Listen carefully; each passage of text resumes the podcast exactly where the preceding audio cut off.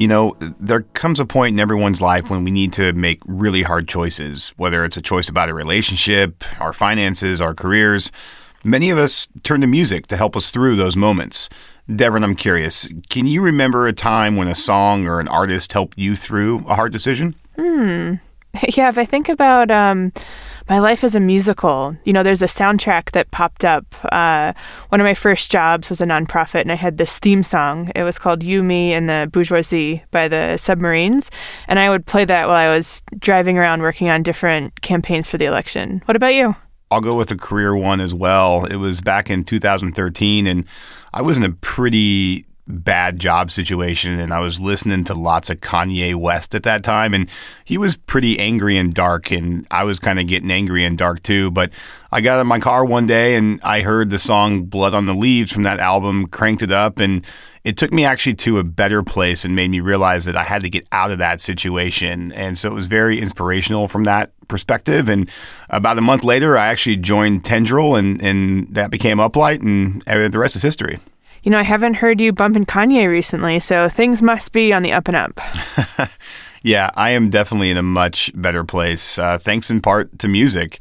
And for our guest, Miranda Ballantyne, her song to get her through to a time was from Jewel.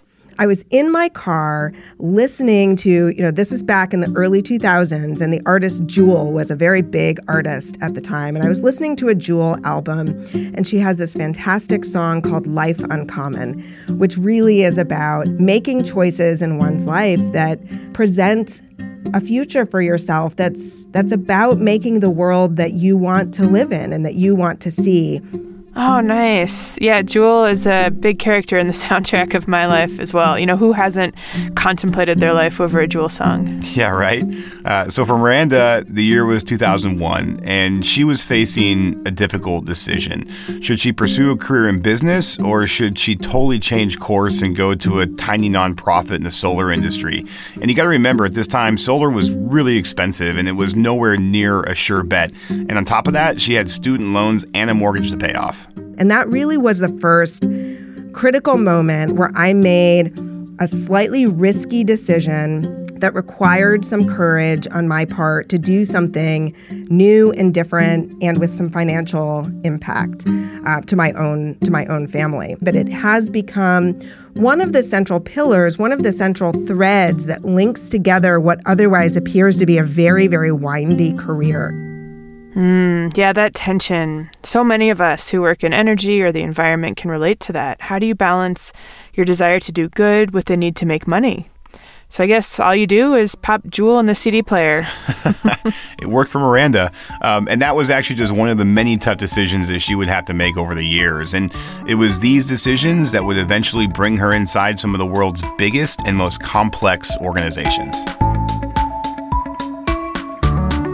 This is Illuminators, a show about the people and the forces transforming the business of energy.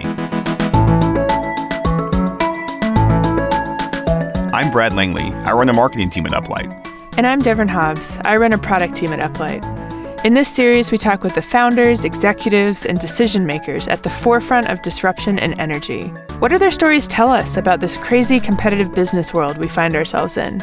Our guest in this episode is Miranda Ballantyne. Miranda has run energy and sustainability teams for Walmart and the Air Force. And today, she's at the forefront of the corporate push for more renewables. She is the CEO of an organization called the Renewable Energy Buyers Alliance, or REBA for short. REBA is an alliance of 200 companies. We're talking big companies like Apple and Google and Disney, GM and Citigroup. And these companies are inking these gigantic wind and solar deals worth billions of dollars. Yeah, this space is blowing up. You know, the last I saw, there's a couple hundred companies out there that are targeting 100% renewable energy. That's a lot of wind and solar projects. Yeah, that's right. And as you can imagine, collectively, these companies possess a lot of buying power. They're directly signing contracts for wind and solar to power their office buildings, their manufacturing plants, and their data centers. And these targets are adding up to some really big numbers. We're talking thousands of megawatts almost every month.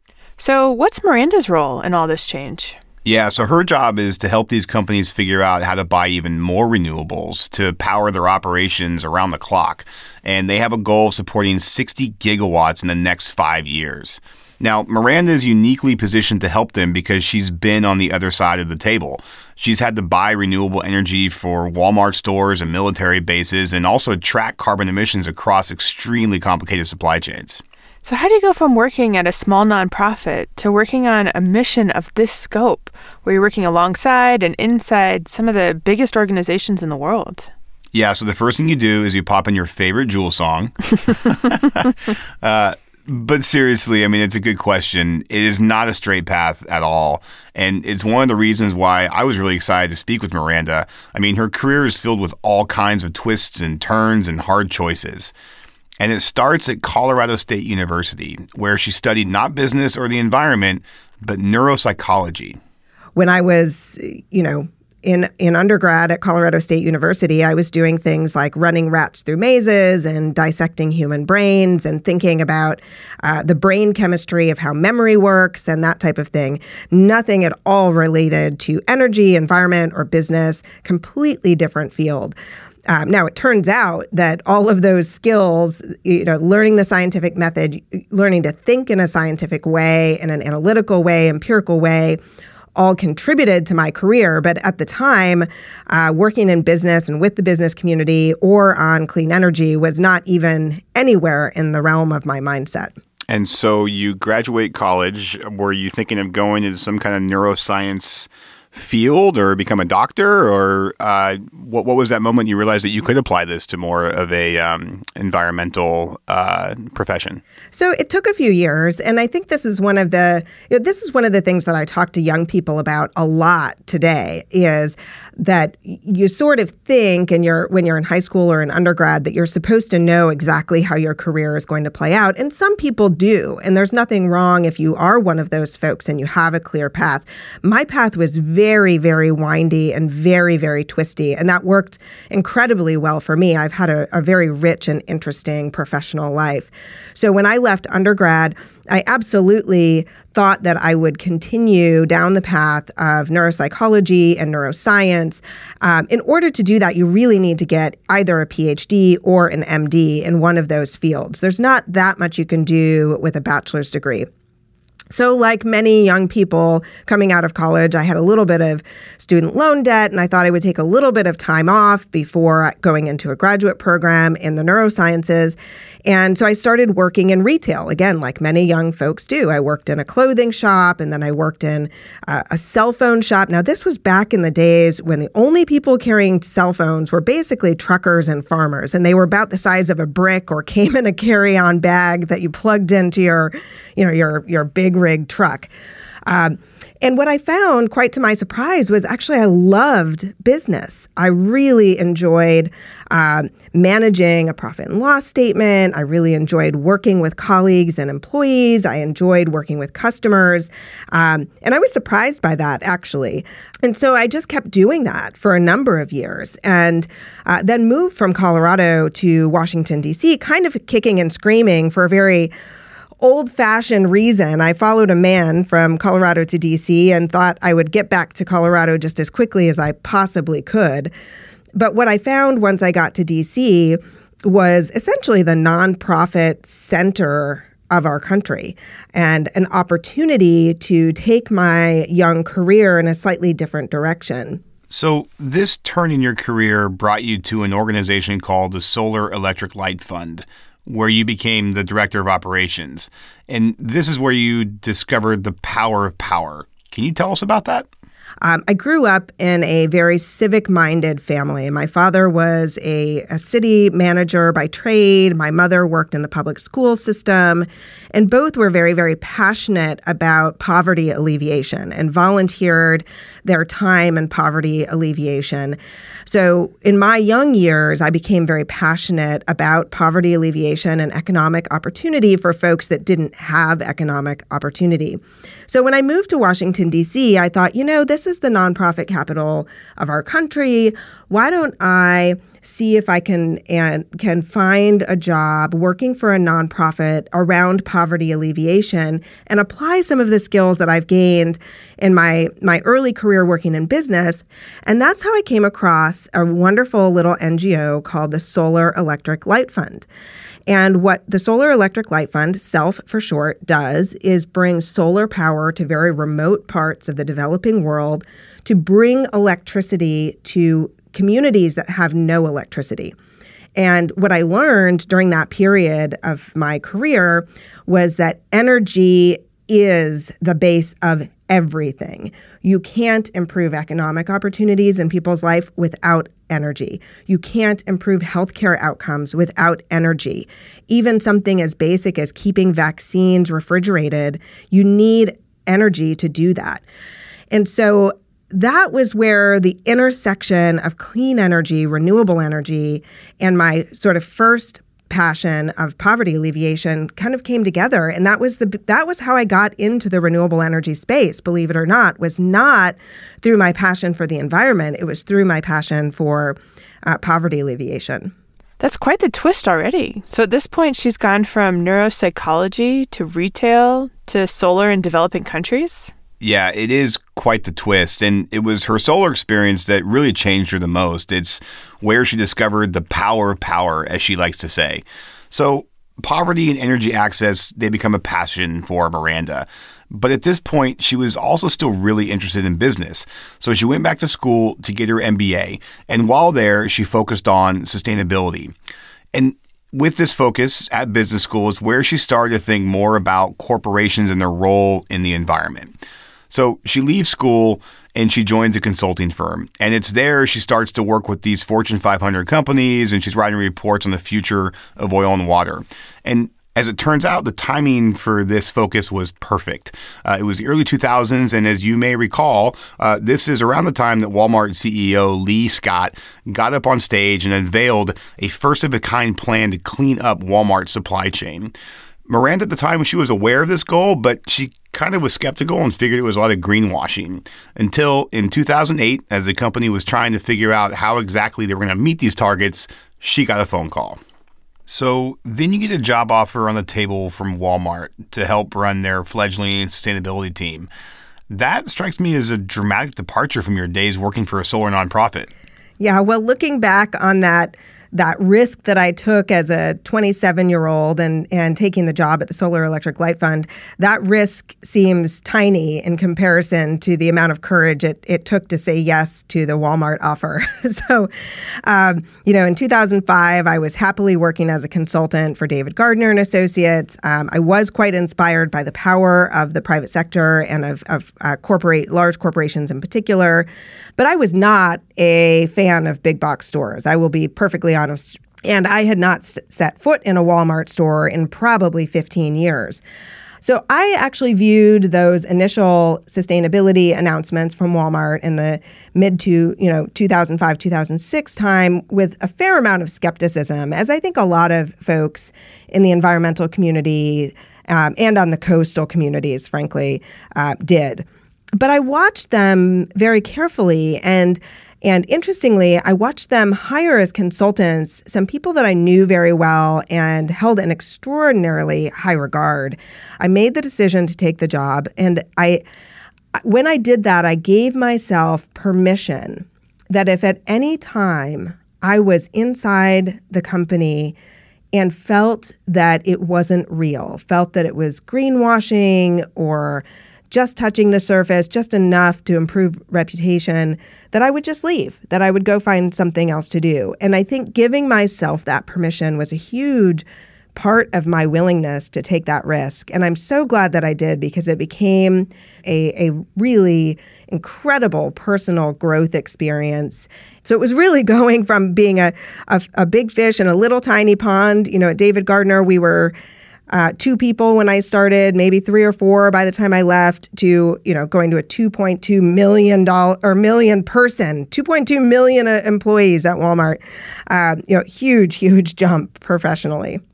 To hear you talk about it, I'm surprised you did take it. So what was the thing that made you say yes? On the environmental side, I mentioned I talked to a number of my friends and colleagues who were consultants to Walmart at the time. And one of those people said to me, he said, "All right, Miranda, let's just take one example. Let's take laundry detergent. So liquid laundry detergent, before Walmart came along and made some changes, was full of extra water. So huge bottles of liquid laundry detergent that were largely water. And then what do you do with the laundry soap when you put it into your laundry bin? You add it to water. So if you could persuade the laundry detergent manufacturers to take the water out of the laundry detergent, first of all, it's a lot easier for ladies and gentlemen who are doing laundry to pick the darn bottle up, right, and put it in their cart. But also the packaging shrinks down astronomically. So you're using a lot less plastic to even package the soap. And you can put more soap bottles into a box and more boxes onto a truck. So you require fewer trucks to transfer this stuff. And Walmart was the first company that required all laundry detergent companies to concentrate liquid laundry detergent. Okay, great. What the point that he made that really sold me was, look, if our government had tried to mandate that, if our government had said, by law, you must concentrate your liquid laundry detergent and shrink down your packaging and put more on trucks so that we lower our greenhouse gas emissions, it would have taken years and years and years and maybe never, because the laundry detergent companies might have fought back against it. Nobody likes to be mandated.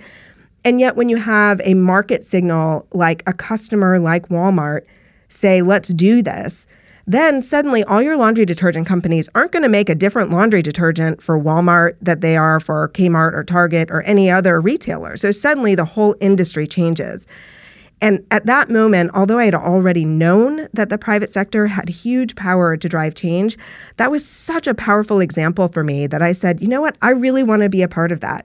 What's the next laundry detergent and how can we make that kind of change in every single product on the shelf that we all use every day? So it was those two things that really sort of tipped me over in saying yes to the job. Oh, yeah. I remember that example about the laundry detergent from last season. Right. That's certainly a famous one that people have written business cases about, but it is just one example of the kind of stuff that Miranda's team was tasked with. Steering the environmental goals of one of the biggest companies in the world is a very complicated undertaking. So you say yes, you walk into this giant, complex organization. Where did you start?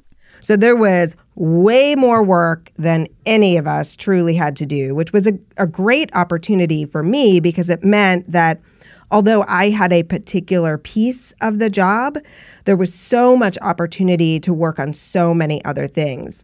And I had now spent, a good 5 or 10 years in my career working on climate and clean energy issues. And so I really was sort of the subject matter expert on the team. And my boss turned to me and said, hey, in those 2005 goals that Lee Scott set out, we set out this goal to be supplied by 100% renewable energy. We don't even know what the heck that means. So can you go figure that out? And so although it wasn't part of my day one job description, that sort of became my mandate from the very beginning, was to figure out really what did we mean at Walmart when we said supplied by 100% renewable energy? How did we define renewable energy? How were we going to achieve it? How much of that was going to be through energy efficiency? Did we actually mean renewable energy, or did we mean clean energy or zero carbon energy? What was the impact we were trying to drive with that commitment? So with all due respect to Lee Scott and every other CEO out there, it's probably not the first time an executive has made a bold proclamation and then said, you guys go figure it out. It sounds like, were you almost making it up as you went in trying to figure out how you're going to achieve those lofty goals? There were times that folks at Walmart would say, hey, let's do this. I had another boss, Matt Kistler, who said to me early in my time at Walmart, you know what we're going to do? We are going to figure out across the entire life cycle of every product. And the life cycle means from the time the raw materials are pulled out of the ground or grown in the ground all the way through primary and secondary manufacturing and shipping and retail and customer use and all the way to the end of the product's life.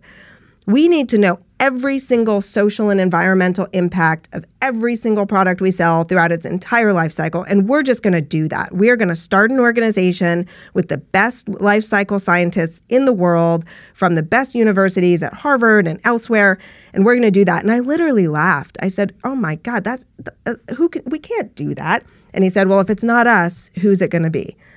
And I really learned all of that from my days at Walmart, these ideas of setting a bold ambition and being willing to fail on the way and say, we might not get to this goal, but if we don't shoot for the stars, we'll never get anywhere, right? That's almost exactly what we heard when we talked to Brett Carter from Excel Energy. He was telling us about how they had a goal to be 100% carbon free and how you have to set the goal to be a little bit above what it seems possible if you want to have a real impact. Yeah, that's exactly right. Brett and Miranda, they have very similar stories, and they were both consumed by these aggressive goals in very similar ways. So what happened next? Well, Miranda's busy buying wind and solar for Walmart facilities. She's tracking supply chains and thinking about packaging. And then she gets another call out of the blue. It was from an even bigger and more complex organization, the United States military. I had never had any aspirations of going to work in the government. In fact, I was always proud of the fact that I lived in D.C. for 15 years and had never worked in government, never did lobbying, never worked. I just happened to reside here. But, you know, when the White House calls, you tend to say, yes, I'll come in and talk about the job. And so when I went into the White House personnel office, when they called and asked me to come in, and especially when they said, you know, we'd like to talk to you about this role in the Air Force, and my jaw kind of dropped open, like it seemed so incongruous. I really did ask them as many questions as they asked me, because I one of the things that I very much believe in is ensuring that what I have to offer the world is what the job needs. And I had a lot of questions about why me. So I did a lot of probing before I took that plunge. So how does one go about greening a large branch of the military? What were some of the first steps that you took in your role at the Air Force? Well, look, the very first thing I did was ignore the advice that I had gotten. As I was coming into the Pentagon, I had gotten some advice from another Pentagon political appointee who had told me, look, you're 40 years old, you've never worked in the military, you're a four-star equivalent civilian, and all of your military peers are 65 years old, most of them are men, have never worked in the private sector, this is their career, they know this business inside and out, they're going to view you with a lot of skepticism. First thing you need to do is go in and pick a fight and show them that you're going to win and that you're the boss. So I promptly ignored that advice because that's just so antithetical to who I am, and marched myself right into the office of the Chief of Staff, General Mark Welsh, and sat down with him. And I looked at him and I said, he's the senior most military officer on the Air Force side. And I just said to him, look, I left a job that I loved. I took a big pay cut. Nobody's holding a job for me when I'm done here in 3 years at the end of this administration. And I don't want to waste my time and I don't want to waste your time. I consider my job to do in the next 3 years as much as I can to set this organization up for success over the next 15 years. And I don't know your business. I'm super excited to learn as much as I can about your business so that I can apply what I know to this world. And all I'm asking for from you is to give me a chance. Because every other military officer, all the other four stars are going to look to you for direction. So give me a chance. And he looked at me and he said, you got it. Huh, what a great way to introduce herself. You know, I bet it says a lot about her management style. Yeah, it's smart, right? But Miranda didn't stay away from fights entirely. She actually picked plenty of them, but when she needed to. In fact, one was during the unveiling of a major new solar system at an Air Force base. The project offered huge cost savings, and it was a very public display of the military's focus on renewables. But Miranda felt like something was just a little bit off. There was just too much self-congratulation and not enough focus on using solar to solve even deeper problems. Can you talk about this moment, and did it add any clarity to you about the challenges ahead in which you were trying to accomplish with the Air Force? Yeah, this was a major eye-opening moment for me. It wasn't my first day in the Pentagon, but it was within the first couple of weeks.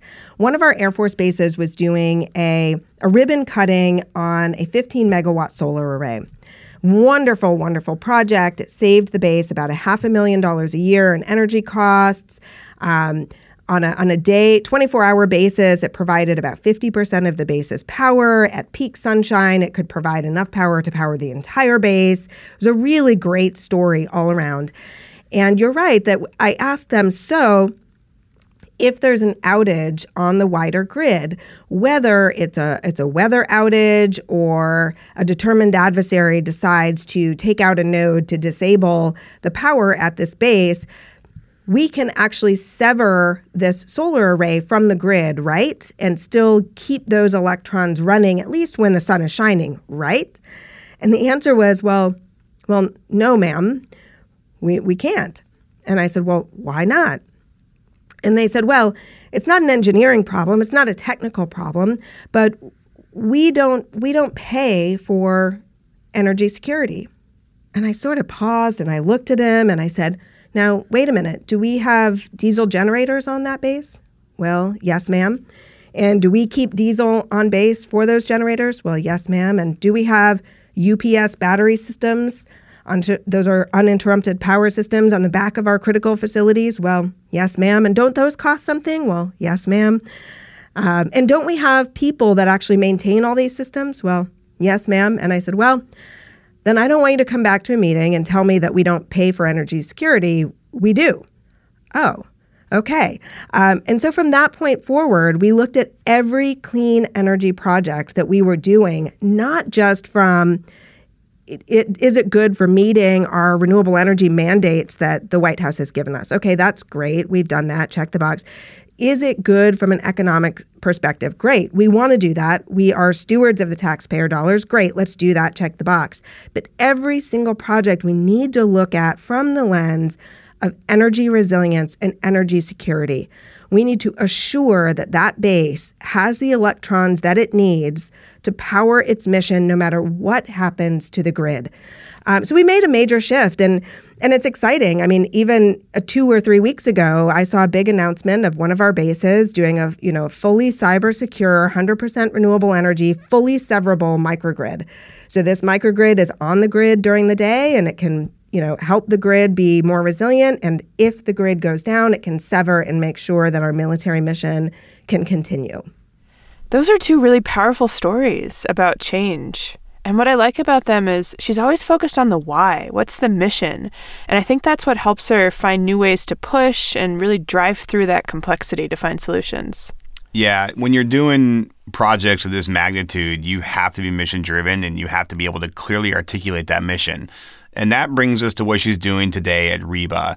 The executives and energy managers within REBA's member companies, they're facing the same challenges that Miranda did at Walmart and the Air Force. So now you aren't just focusing on one company, one clean energy strategy. You're thinking through the strategy of hundreds of companies and really an entire industry. So I'm curious, are there particular lessons you apply from your work at Walmart or the Air Force to these companies that are buying these massive amounts of renewables? Well, sure. I mean, all of the things I've learned throughout my career come to play. So part of what we do is what I like to say is we do really two things. We need to lift the floor of clean energy buyers, and we need to break the ceiling. So to lift the floor, it's really all about breaking inertia, and that's an enormous amount of education. So for a lot of our buyers, it's really fundamental questions. Things like, how do I talk to my chief financial officer about doing a long-term contract for clean energy? For some of our buyers, it's as basic as, how do energy markets work? I've never done anything but pay a utility bill. How does this market even work? So a lot of what we do is breaking down that inertia. At the same time, our more advanced buyers in our community who have been doing deals and who have the major inertia broken down or shifted the momentum in a new direction are now really bumping up against market structure failures and intractable public policy and regulatory barriers that prevent them from buying more clean energy. So the lift the ceiling part of REBA's mission is, how do we identify the biggest barriers and then innovate solutions to them, whether it's innovative public policy and regulatory structures or innovative market structures, or even helping the next generation clean energy technologies coming out of the laboratory system really get to commercial scalability. So we do both. We lift the floor while we're cracking the ceiling. Now, In thinking back across this diverse career, there were a lot of moments of self-discovery as you figured out how to apply your strengths to affect change within large, complicated organizations. And I've heard you describe these strengths in terms of superpowers. What was your process to discovering superpowers? I mean, is there a Clark Kent origination story in there somewhere? I wish I flew out of the sky on a asteroid or something. No, it's not that exciting. I don't know. It's more fun and colorful than what are your strengths and weaknesses. Understanding whether you are more of an intrapreneur or more of an entrepreneur is a really critical moment, and for me was pivotal. I hadn't even heard of the word intrapreneur until I was at Walmart for a couple of years and read a small pamphlet called The Social Intrapreneur. And as I was reading this thing, it was like the clouds parted and the sun came out, because it was describing me and the skill set that I found I was coming into at Walmart. It's a very different skill set. And I'll tell you, when you go and get your MBA, you can join the entrepreneur club. You can take classes in entrepreneurship. Nobody ever talks about or celebrates becoming an intrapreneur, driving change from within large organizations. And it is a different skill set. It's often about persuasion and influence and trust building and identifying where you want to go and all the internal stakeholders and levers that need to be pulled to get you there. Patience, tenacity, these are the kinds of natural superpowers that are required to be an intrapreneur. And the world needs both environmental entrepreneurs and environmental intrapreneurs. And I've seen entrepreneurs go into big organizations and hate it because it's just, it's just too mind-numbing for them, all of the, the levers that need to be pulled. And likewise, I've seen entrepreneurs try to start organizations and really dislike it. In fact, I would say my current job is an entrepreneurial job, and it's one of the most uncomfortable jobs I've ever had. I love it. I don't hate it, but it's very uncomfortable for me.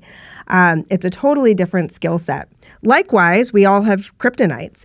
And I would say one of my big kryptonites that I've learned through my career is it's really important, and I struggle to let other people do things their own way, right?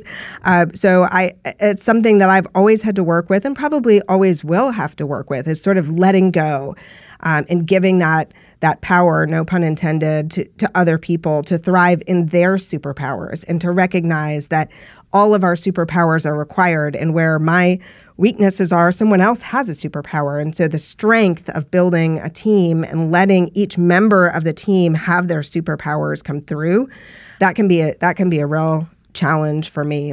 I think it's one of the most important things in one's life and career to get to know your own superpowers and your own kryptonites, because you'll have a much more enjoyable career for it when you align what your organization's needs are and what the world's needs are with what you really thrive in giving. It's just a lot more fun. It's like the Avengers for the environmental age, right? You don't need just the alpha superhero. You can have a bunch getting together to accomplish a common goal. That's right. That's right. And the flamethrower and the ice maker are both equally important to getting the villain. Well, Miranda, thank you very much for your time here, and thank you for applying your superpowers to the energy industry. It's very much appreciated. Well, thank you, Brad. It was really good fun. Miranda Ballantyne is the CEO of the Renewable Energy Buyers Alliance.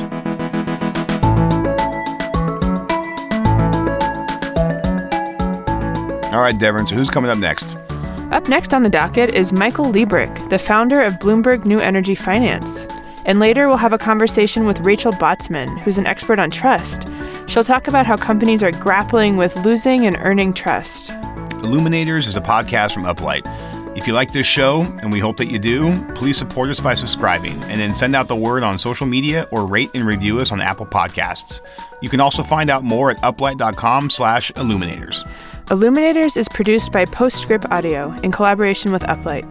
Stephen Lacey and Daniel Waldorf are our producers. Our theme music is composed by Title Card Music and Sound. I'm Devron Hobbs. And I'm Brad Langley. This is Illuminators, a show about the people and the forces transforming the business of energy.